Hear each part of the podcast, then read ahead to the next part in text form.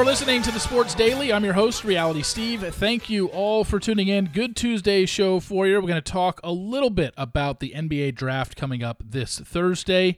Got some more Shohei Ohtani talk. No, I'm not going to reel you off a bunch of statistics anymore.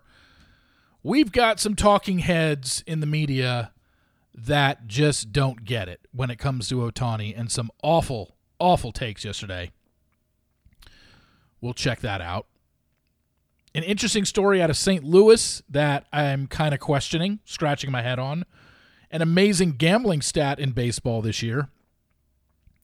And I'm going to get to that college football note that I wanted to get to yesterday. We're going to end with that, that I have an indirect link to. We'll get to all that momentarily. So, the NBA draft this Thursday night in Brooklyn we all know the number one pick is going to be seven foot five phenom Victor Wembanyama from France. He's going to be the new it kid in the NBA, and there's already talk, plenty of talk. You've heard me talk about him numerous times on this podcast the last couple weeks. He's going to be a generational type player. We've never seen anything like this before. We've never seen anybody seven foot five that could handle the ball, bring it up court, put it between his legs, take step back threes, or go straight to the rim and literally look like it's the easiest thing in the world. Yes, he's got to put some weight on. He's five inches taller than Kevin Durant and about 30 pounds skinnier. And you see Kevin Durant out on a basketball court, not the most imposing figure, but just all arms and legs. You think he was all arms and legs. Just wait till you see Victor Wembanyama if you haven't already it's just we've never seen anything like this. I think one of the biggest things there's going to be a lot of talk around the draft time, and there's could be trades. There's you know, is Dame Lillard going to be moved from the Portland Trailblazers? Is Zion going to be moved from the New Orleans Pelicans? What are the Lakers going to do? How is Golden State going to treat their roster? Draymond Green just opted out of his $27.5 million contract. That isn't really that big of news. It was expected. Golden State knew he was going to opt out because he wants to become an unrestricted free agent and get as much money as he can. If he opts in, he limits himself to only making 27.5 million next year. The biggest thing is, and this is going to because I'm not going to take the time to read the new CBA. I've read articles on it, I've heard other podcasts talk about it, but I'm not going to sit there and read the whole thing. So I'm never going to be completely 100% versed in how this stuff works. But there's this secondary cap that is really starting to penalize teams. Essentially, what they're saying is for whatever reason, the NBA doesn't want teams doing that whole super team thing. They don't want you maxing out three players without getting penalized for it. Now, the thing is, there are certain teams that are just not going to care, and certain owners that are just not going to care. You heard the podcast yesterday. The Phoenix Suns have dedicated $162.9 million to four players next year already Bradley Beal, DeAndre Ayton, Devin Booker, and Kevin Durant. The luxury tax is 162, so they're already $900,000 over the salary cap, the luxury tax for next tax for next year, and they still have to fill out a roster of assuming 15 players on an NBA roster at game time. So they still have 11 players that they need to sign. None of those players, I think, are going to be making over $5 million a year. I don't think they can, based on what you're allowed to give players. But there are certain owners that say, screw it, we don't care. And I don't even know what the tier is. When you break the luxury tax two years in a row, you're then paying 150 cent, a dollar fifty for every dollar you pay in salary. And then if it's like three years, it's like a dollar seventy-five. Four years in a row, you break the luxury tax, it's like two dollars for every dollar you pay. It's something like that. Like it's it's a tiered system based on how many times you go over the luxury tax. I don't have off the top of my head how many times teams have gone over and whatnot. So what I do know is the Golden State Warriors pay the most in salary. So last year, whatever they paid in salary to every player on their roster, they had a major penalty against them. I think they paid over 400, $400 million for their players last year. But the salaries, if you add up every player on the team, was only in the 200s. So, yeah, that's how much they're getting penalized. But I think the Warriors owner looks at it like, I don't care. I'll pay whatever. If I have to pay $2 for every dollar, I'll do it. So, yeah, we might have $500 million that we have to our salaries that we have to pay, either to our players and then to pay towards this luxury tax. But I know by putting that team out there, we're going to make more than $500 million overall on a season. So, what do I care? It's a great way. It'd be a great city to live in to have an owner that thinks that way. Not everybody does. A lot of teams don't. A lot of teams have owners that are shy to spend money. So it can get frustrating for fan bases, I'm sure. But the Golden State Warriors, by all intents and purposes, are going to re sign Draymond Green. It's just a matter of at what price. Klay is due an extension in one year. I think he's already making 45 or 46 a year. Can he still make that money? Do they have to go to him and say, Klay, we want you here. We don't want to break up you and Steph and Draymond, but we can't have you on the books for $50 million. It's just not going to happen. We're already paying, you know, Andrew Wiggins this, Jordan Poole this, Draymond Green that. Like, they've already got five, play- assuming they re sign Draymond at 25 or $30 million a year, they're going to have five players making 25 million or more, if I'm not mistaken. I know Steph and Klay definitely do. Draymond just opted out of 27 and a half, so he's going to be making at least 30. I think Poole's contract pays him 30 a year. The only other one is Wiggins. And I don't know what his contract is at, but it's definitely over 20. Is I just don't know if he's a 25 million dollar a year guy or a 30 million dollar a year guy. But just look at those numbers. Steph is like at 40 or something and Klay's at 40 and so that's 80. Poole's at 30, and Draymond's going to be at 30. That's another 60. So that's 140. And then Wiggins probably 25. I mean, they've got, gosh, I mean, they've got five guys tied up at 160 million or whatever it is. So it's it's so confusing. I wish they wouldn't make it so confusing, but it is. However, with the NBA draft this week, there's going to be so many deals and trades. And are people going to trade up in the draft? Are people going to trade back in the draft? Is Dame Lillard getting moved before the draft? Is Zion getting moved before the draft? Are the Phoenix Suns going to stay with DeAndre Ayton? Are they going to trade him before the draft? Nobody knows yet. But this is going to be such an interesting week in the NBA. But keep all your eyes peeled for Victor Wembanyama. I believe Golden uh, Golden. I believe Good Morning America has a feature on him. Robin Roberts is doing a feature that she's already pre-recorded. It's already been recorded. I think she went to France and hung out with Victor Wembanyama, and that's going to be on Good Morning America tomorrow morning. So if you're interested, check that out. But big big week in in the NBA. And then with the draft being Thursday, the 22nd, then we're basically eight days away from free agency. And then that's when all hell breaks loose because you know all these agents are already talking to teams.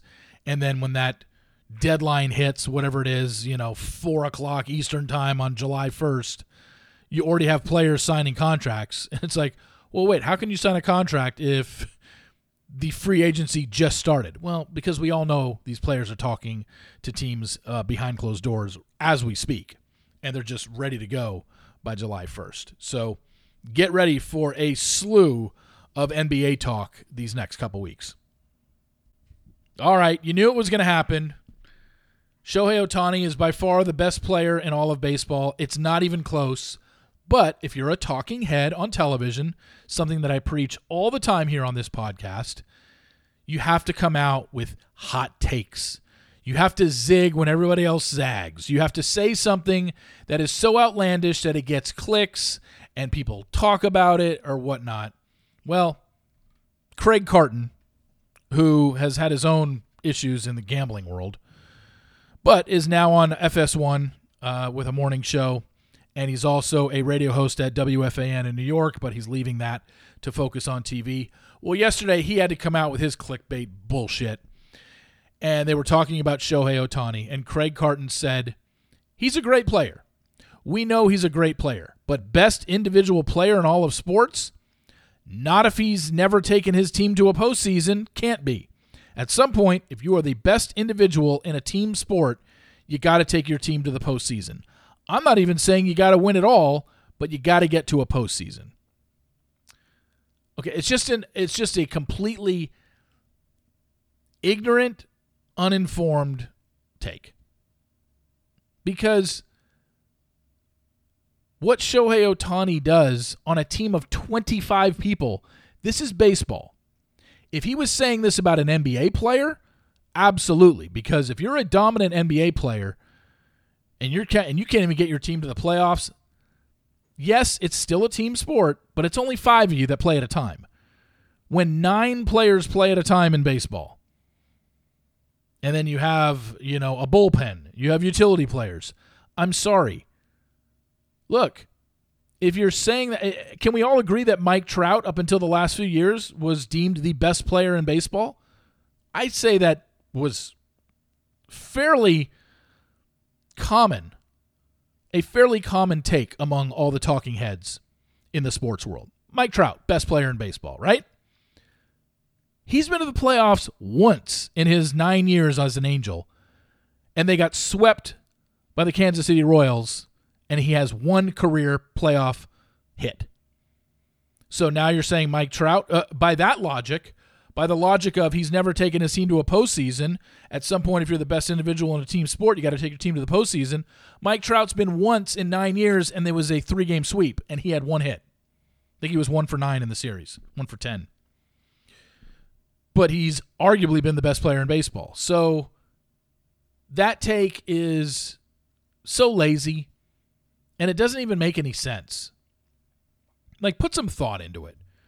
You're blaming Shohei Ohtani for the Angels not making the playoffs? The guy leads the team in every single freaking category. What else do you want from him? We went over this yesterday. He leads the team in everything batting average, home runs, RBIs, stolen bases, runs scored, on base percentage, slugging percentage, OPS, hits. And then you go to the pitching side. He leads the team in ERA, wins, strikeouts, whip, batting average against, and innings pitched. And you're telling me he's not the best player in baseball? When no other player in baseball is even pitching and hitting in the same game? Just stop. Hey, it's it's what drives me absolutely up a wall with hot take sports talk radio and debate TV on the sports shows, whether it's undisputed or whatever the case may be around the horn interruption all those shows. It just you don't have to just say something to get a rise out of people. How about actually believing what you say? I personally think craig carton said this for clickbait because he knew people would pick it up and run with it that shohei ohtani is not the best individual player in all of sports I'd say he is, considering nobody in the history of baseball is doing this. Who do you compare him to? Who's his comp? You know who Shohei Ohtani's comp is in baseball? Babe Ruth, who hasn't played in 100 years. And I don't think, I, I've never really looked at Babe Ruth's pitching and hitting statistics from the early 1900s, but I guarantee it's not what Shohei Ohtani is doing. Not to mention, we're talking about basically a completely different game. You just can't compare 1918 baseball to 2023 baseball. Let's be serious. Baseball as we know it, I'd say from, you know, I'll be a little biased here. I'd say from when I was born, the mid 70s, to how we know it now. And even then, it's it's definitely changed, but not it hasn't nearly changed as much as it did from 1918 to 1975 modern day baseball, I'd say the last 50 years, or, you know, in 2025, it'll be 50 years. I'd say that's modern day baseball. Not one player in all of baseball in the last 48 years, from 1975 till right now, has been a pitcher and a hitter for a baseball team. And not only a pitcher and a hitter for a team, elite pitcher and elite hitter. Shohei Ohtani leads Major League Baseball in home runs assuming he doesn't get hurt, he's probably hitting 50 home runs this year. And assuming he doesn't blow out his arm, he's probably going to win 13, 14, 15 games, have an ERA around three, and probably lead the league in strikeouts. Quit with your garbage takes. Now, well, he's got to take his team to the playoffs. It has nothing to do with him. Mike Trout dominated baseball for the last eight years, and he couldn't take his team to the playoffs because it takes more than one guy. One guy cannot carry a baseball team. One guy can carry a basketball team, as evidenced by some of the crappy teams LeBron James took to the NBA Finals. That first Cleveland team, who do you have? Boobie Gibson, Zydrunas Ilgauskas. I mean, look at that team that he took. The first Cleveland Cavaliers team that he took to the NBA Finals where they got swept by the San Antonio Spurs. It was LeBron and a bunch of nobodies. And then even some of the ones in Cleveland, not the ones before Kyrie. I'm just saying. It can be done in basketball. It can't be done in baseball. And it can't be done in football. Football, you got 22 guys that you have to rely on. One guy cannot carry a team, even if you are the best quarterback in the league or one of the, the great quarterbacks in the league. That doesn't necessarily mean you're going to win a bunch of Super Bowls. Football has 22 guys 11 offense, 11 defense, and you got kickers, punters, all that stuff. I'm sorry. Just a just a bad take. I don't I, and then he's and he's like, "Wake me up when he gets to the postseason." okay, Craig, I'll be sure to do that. What an awful take. If you're gambling on baseball, I've got one for you. Jordan Lyles is a starter for the Kansas City Royals this year. He has started 15 games for the Kansas City Royals this year. The Kansas City Royals have never won when he has started this year. They are 0 15 in Jordan Lyles starts. Now, you also got to take into consideration Las Vegas is very well aware of this number, okay? It's not like they don't know that every time Jordan Lyles starts for the Royals, they're going to lose because they have and gone 0 15. Yesterday, they were only plus 125 on the money line, and they lost again to make it 0 15 in Jordan Lyles starts. But just something to, uh, it might even be too late now because now you feel like if you jump on it, you're like, wow, well, I missed 15 times where I could have won. But just keep that in mind that the Kansas City Royals, well, they don't win regardless. They have the second worst record in all of baseball. But that's compounded when Jordan Lyles takes the mound, considering they haven't won a game this year when he has started. Did you see this story out of St. Louis where former third baseman David Freese was elected to the St. Louis Cardinals Hall of Fame and their Ring of Honor? And he's decided to not accept it. There isn't anything that he said in his interview other than something along the lines of my time, almost like thinking of my time back to the Cardinals. I almost like I didn't like myself back then, is kind of what he's alluding to because he has said, look, I will show up at alumni events for the St. Louis Cardinal organization. I will show up at autograph signings and stuff like that. I just don't feel I should be elected into the Hall of Fame, which you just never see. Like, who rejects a team saying, hey, we want you in our Hall of Fame, our Ring of Honor, whatever you want to call it? And David Freese just said no. The guy single handedly won them a World Series. I can't remember what year it was. I just know it was against the Rangers. Remember that? They're down by two runs, two outs, bottom of the ninth inning. Hits that fly ball to right field that Nelson Cruz completely misplayed tied it up, and then in the 12th or the 11th, bottom of the 12th, bottom of the 11th, he hits a home run, solo shot, and sends it to Game Seven, and they end up beating the Rangers in Game Seven of the World Series. He was a god. I think he won. I I think he might have won World Series MVP that year. I, it might have been Pujols that actually won the MVP. I don't know, but man, just a, just it was just the wording of it was really weird. He gave quotes, and the fact that he still wants to be around, like if he were to just have issues with the St. Louis Cardinals front office, or maybe he's gotten in a a war of words over the in the past few years with people in the St. Louis Cardinals organization, then it would make sense. This guy's like, no, Love the Cardinals, love the organization, still will show up for alumni games, still will show up for any sort of fan event that they want me to come to. But no, I don't want to be in your Hall of Fame. Just, I don't know if we'll ever get a real answer as to why, because while he said he appreciates everyone who voted for him and he appreciates all this, he just doesn't feel like accepting it and he's really given it a lot of thought and he understands that people might be upset by this. I don't know if we're ever going to get the real answer as to why he feels this way. Because he never gave a why. He just said, I understand. Trust me, I've given it a lot of thought. I understand that some of you will not understand my decision. But this is my decision and this is what I'm sticking to. I don't know. I don't get it. And finally, something I brought up a few months ago. I don't know if a lot of you remember this. And this strictly goes to Alabama high school football. If you're in the Alabama high school football area and you follow it, then you'll know what I'm talking about. Anyone outside, this is just an interesting story because I have a indirect link to it. This past season, Thompson High School in Alabama had an eighth grader that led them to the state championship. 7A, top division in Alabama high school football. And if I'm not mistaken, that's their third straight state title. Well, there's an eighth grader by the name of Trent Seaborn that took over the starting role. I want to say somewhere in the like fifth, sixth, seventh game of the season because the original starter, who was a junior, got hurt.